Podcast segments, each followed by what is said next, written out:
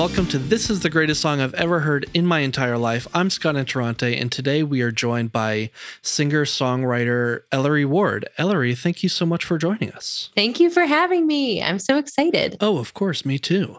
So, most people are probably familiar with you because of your album of Sondheim interpretations, A Perfect Little Death, which is phenomenal. But I know you do so much more, and this is a show about musical taste and, and the reasons we love the music that we love. Mm-hmm. And so mm-hmm. I would like to go back and you know, do you have any sort of memories or specific moments of falling in love with music uh, at a young age? Yeah, it's interesting because when I think back about my childhood memories with music is kind of rooted in both my grandparents and piano lessons because I start I started mm-hmm. taking violin and piano lessons at age 5 but I think being around my grandparents a lot really shaped my connection to music as a part of like everyday life my my grandmother loved music she always had music playing in the house she uh, was a huge Frank Sinatra fan. She also loved bossa nova, and I love bossa nova mm-hmm. so much. The Getz/Gilberto album is like one of my yeah. all-time favorite albums. So I think just like being around all sorts of different types of music as a child opened me up to to things. It's like by the time I was um, like in middle school and high school, I felt like like I knew a lot of different genres of music at that age that maybe my peers didn't. And and i owe that so much to my to my grandmother. And i i think it's just stuck with me throughout my whole life. It's it's interesting that i'm someone who prides myself on being pretty versatile in terms of my singing voice. Like I love so many different genres and I love singing in so many different styles. And I think that's probably because I was around so many different styles. Like grandma was playing bossa nova and like jazz. And then my parents were playing like Motown and mm-hmm. like America and Michael McDonald. Yeah. Do you have something though, maybe, you know, I, I feel like this is often the case once we get to middle school or early high school where you had something that really felt like yours that mm. was you know maybe different than your parents or or grandparents? Yeah in high school i discovered the band jukebox the ghost. I like i became super obsessed with Ben Thornewill and his writing style of like being a classically trained pianist who then kind of interprets that through the lens of pop music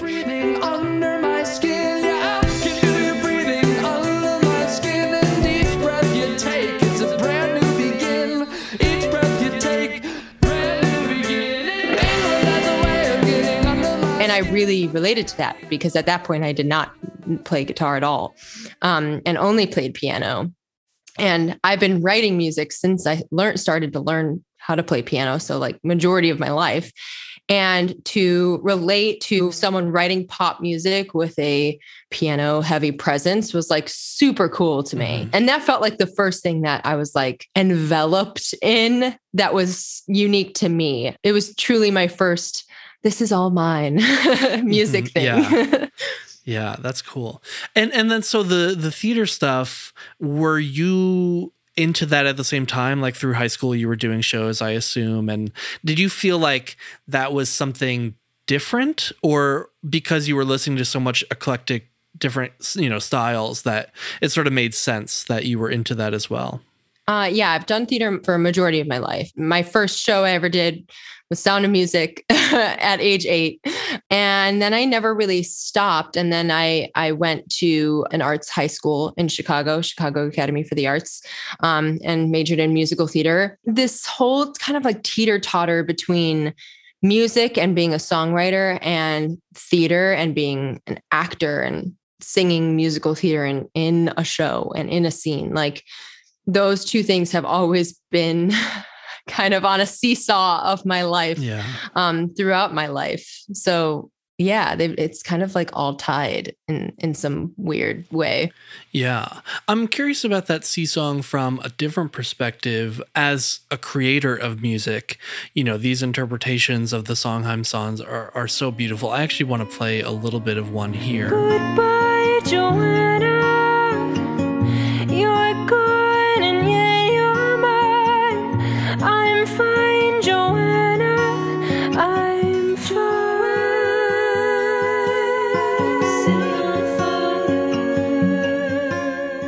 But when it comes to approaching writing your own music versus creating these interpretations of someone else's songs, either on your own album or as a performer in a show, how do you feel that you approach those two things differently?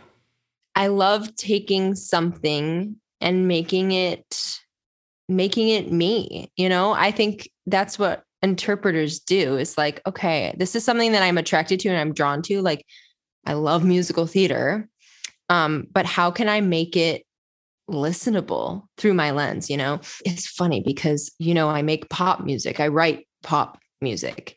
And to make an indie folk acoustic Sondheim album is like not that at all. Um, right.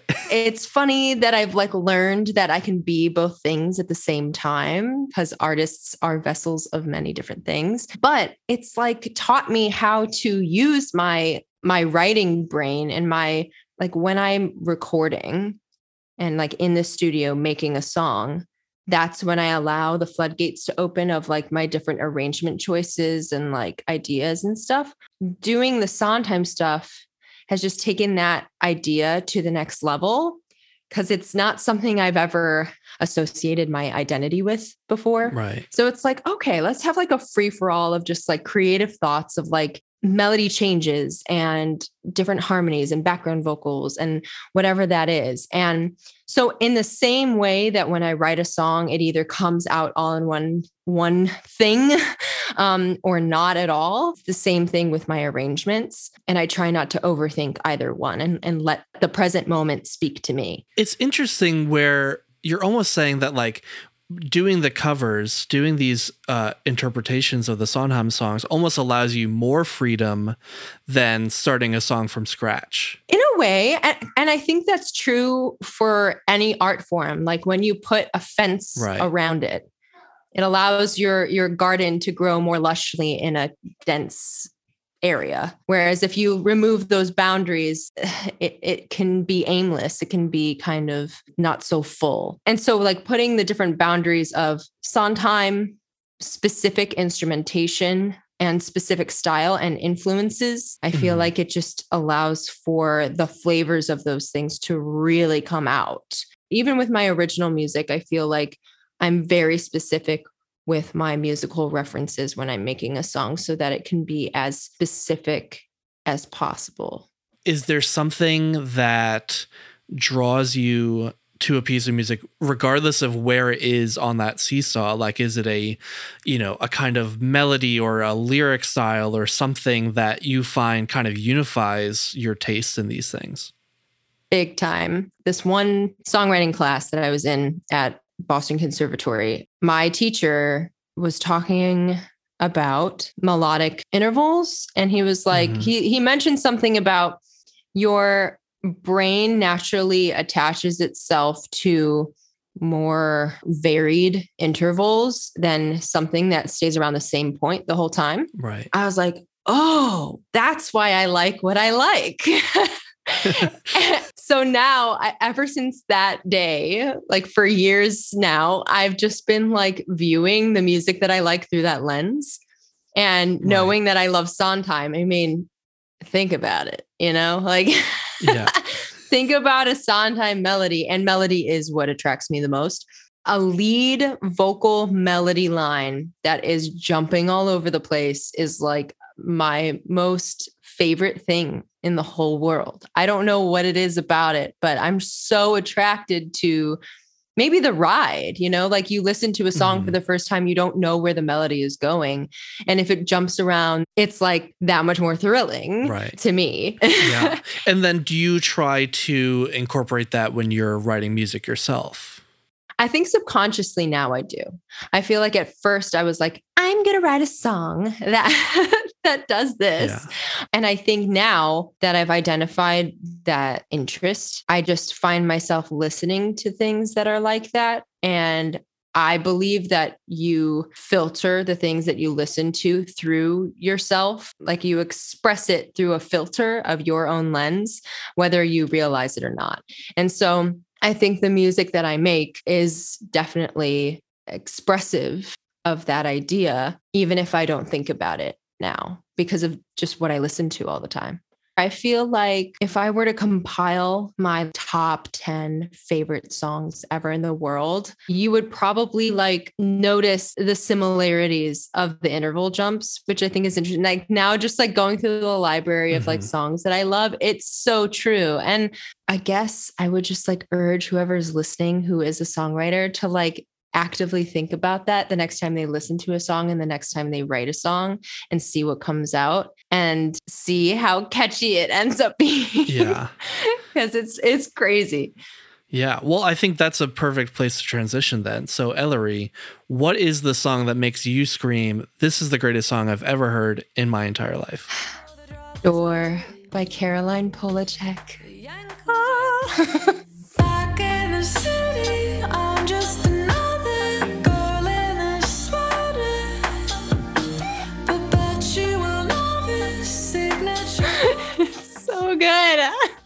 This is a great pick. Do you have like a, a memory of hearing this for the first time? You bet your ass I do. Um, it is ingrained in my memory for all of time. so it was like maybe like the first couple weeks of the pandemic, mm-hmm. I had fled to Boston because it's where my boyfriend was at the time. And um, I had just released my first single before then, I had never had Spotify. I only had Apple Music. And so I was like, okay, if I'm going to have my music out there, like I want to see what it's all about on all the different platforms, whatever. So I finally got into Spotify and I I finally understood why it's so great and like why everyone has a Spotify account. And I was like listening to I don't even know what artist's radio I was listening to, but it was like, oh, I really like this song. Let's see what the algorithm brings me. And I'm mm. like going through this playlist, and then I hear back in the city, I'm just another. And I was like, whoa, whoa, whoa, whoa, what is this? I've never heard this anything like this in my life. Never heard a voice like this. Never heard a melody yeah. this weird. Big interval jumps. I know. Haha. I'm giving myself away now. Um, yeah. and it's also like a long song, especially like in pop music nowadays. Mm-hmm. You don't hear relatively long songs anymore. And it's so simple. The chord structure is so, so simple. And yet the production build over the course of the song just takes you on such a ride. And so I'm sitting on my couch in Boston, like depressed about life being what it was at that point, and listening to this song. And then I just, I, I listened to it all the way through. It took me to another like through a vortex. And I said, okay, one, I have to listen to this song again and again and again. And then I have to go and see who this person, Siren Sea Witch, is and find more of her music. And then I I listened to Pang like every day. I listen yeah. I listened to the whole album straight through like every day of my life. And yeah, my life was changed. I'm not going to lie. And I'm really not exaggerating when I say that. I'm not some like, you know, oh my God, it changed my life. Like, if for real, yeah, changed my life, it changed my mindset, it changed the way I view my own music, eh, the way I view my voice. I feel like I've been able to reintroduce myself to my voice by way of being inspired by Caroline and especially that song. And I'll never, never forget that day. It was a fateful day. That's amazing. I think uh, the the thing that stands out for me on this song too is so in the chorus is this weirdly polyrhythmic like hemiola phrase, right? So she's saying and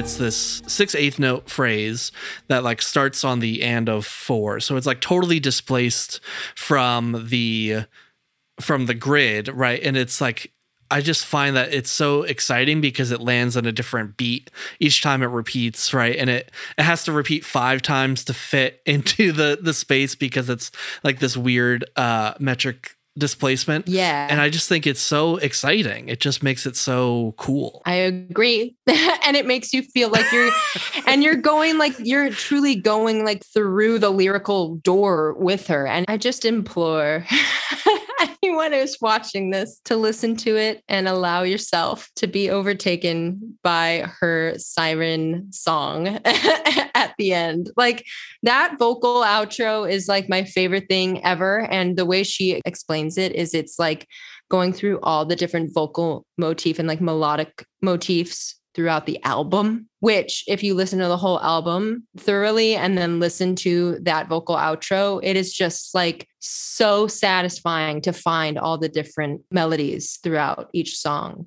that is in this one yeah. thing. It's amazing. It's brilliant. Yeah, thank you so much for coming on and talking about this song and so many other things. If people out there have not yet gotten a chance to listen to A Perfect Little Death, your Sondheim tribute album, they should really go do that. And also check out your original EPs, Friction and Prism, and, and you just released a new song called Perfect. Outside of all of that, where can people find you online? Anywhere and everywhere. Um, I'm at Eleri Ward on Instagram, TikTok, Twitter, all the places. You can find everything that you could possibly need to find on my website, eleriward.com. And yeah. Great. Well, thank you so much for joining us, and uh, hopefully we'll talk soon. Yes. Thank you so much for having me. This was a pleasure. Thank you for listening to another episode of This is the Greatest Song I've Ever Heard in My Entire Life.